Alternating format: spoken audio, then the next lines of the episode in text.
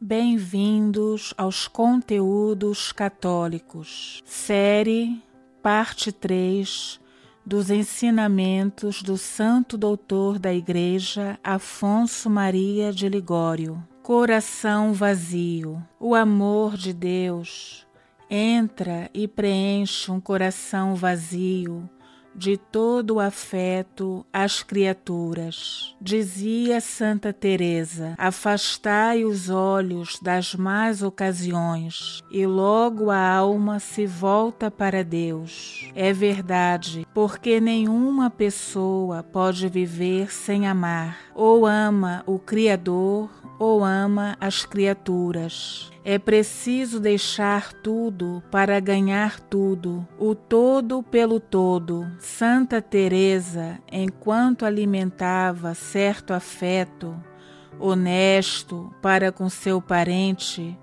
não era ainda toda de Deus. Quando depois teve coragem e rompeu aquele laço, sentiu como se Jesus lhe dissesse: Teresa, agora você é toda minha e eu sou todo seu. É pouco demais só um coração para amar a Deus, que ama tanto e é tão capaz de ser amado, merecedor de um amor infinito. Como então ainda dividir este coração entre as criaturas e o Criador? O venerável Luís da Ponte envergonhava-se de dizer a Deus: Senhor, eu vos amo acima de tudo, mais do que todas as riquezas, honras, amigos, parentes. Parecia-lhe dizer a Deus: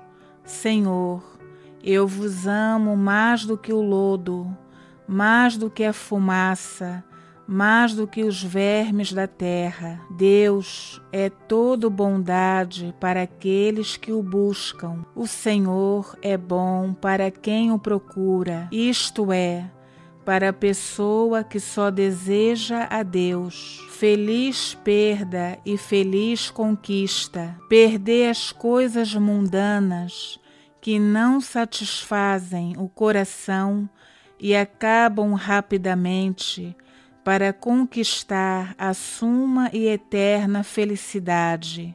Deus. Conta-se que um príncipe viu um homem piedoso em um lugar deserto, como quem procura alguma coisa. Surpreendido de ver assim vagando, perguntou-lhe quem era e o que estava fazendo. Ele lhe respondeu: E o Senhor, o que está fazendo neste deserto? Eu?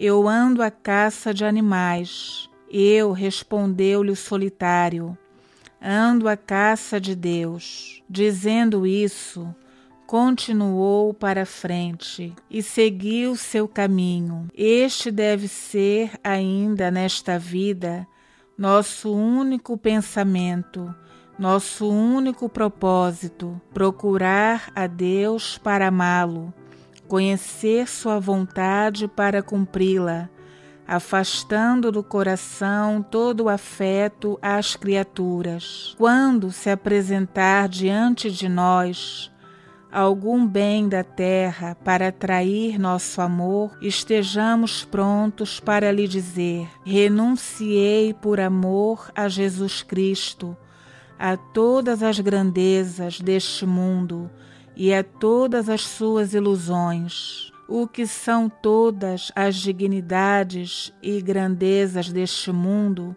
senão fumaça, lodo e vaidade, que desaparecem com a morte? Feliz daquele que pode dizer: Jesus, deixei tudo por seu amor.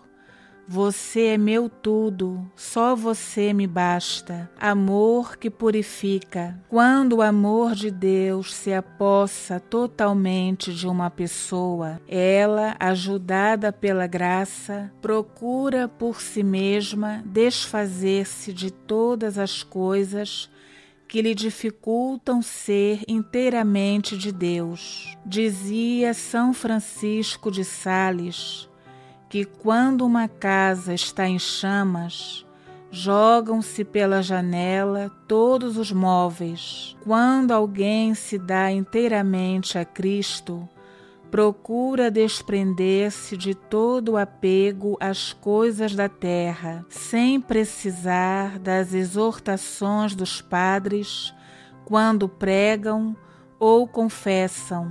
O padre Segneri Júnior dizia que o amor de Deus é um ladrão que nos tira tudo, para só nos fazer possuir Deus. Certo homem tinha renunciado a seus bens e era pobre por amor de Jesus Cristo. Perguntou-lhe então um amigo como se tinha reduzido a tamanha pobreza. Ele tirou do bolso o livro do Evangelho e lhe disse: "Aqui está.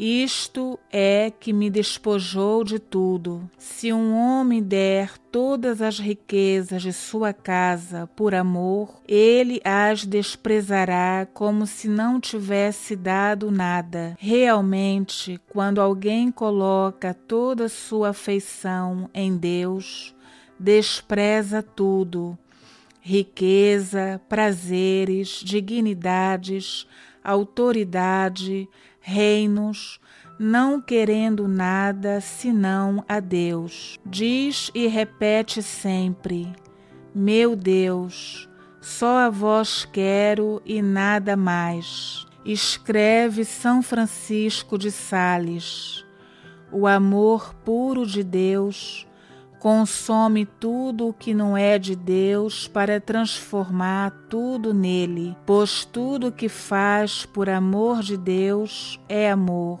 O rei introduziu-me na adega de vinho e ordenou em mim a caridade." Esta adega de vinho, explica Santa Teresa, é a amizade de Deus que, tomando conta de um coração, o faz ficar fora de si, esquecido de todas as criaturas. Um homem embriagado é como um morto nos sentidos: não vê, não ouve, não fala. Uma alma embriagada de Deus é também assim.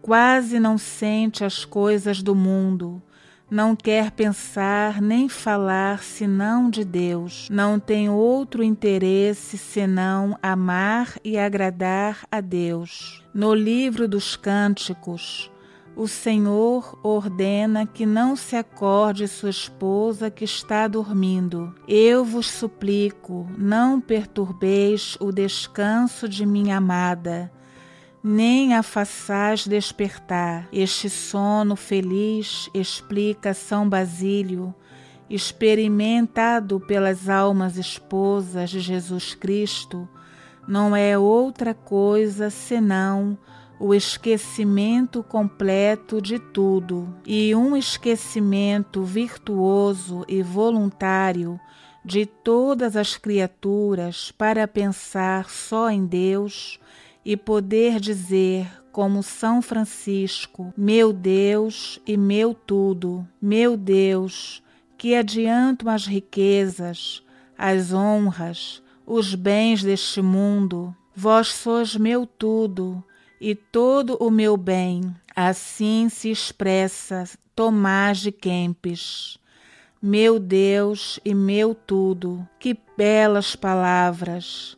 Para quem as entende, já está dito o tudo. Para quem ama, é sempre agradável repetir: "Meu Deus e meu tudo." Desapego dos parentes. Portanto, para se chegar a uma perfeita intimidade com Deus, é necessário um desapego total das criaturas. Falando mais detalhadamente, é preciso que nos desprendamos das afeições desordenadas a nossos parentes. Disse Jesus Cristo: "Se alguém vir após mim e não odeia seu pai, sua mãe, mulher e filhos, irmãs, irmãos e até mesmo sua vida, não poderá ser meu discípulo, porque este ódio aos parentes, muitas vezes, quando se trata de bens espirituais, nossos maiores inimigos podem ser nossos parentes. Os inimigos do homem serão as pessoas de sua própria casa. São Carlos Borromeu dizia que, indo à casa de seus parentes, voltava sempre espiritualmente mais frio. Perguntaram certa vez ao padre Antônio Mendonça porque não queria pousar na casa de seus parentes. Ele respondeu: porque eu sei por experiência que em lugar nenhum os religiosos perdem tanto a piedade como em casa de seus parentes.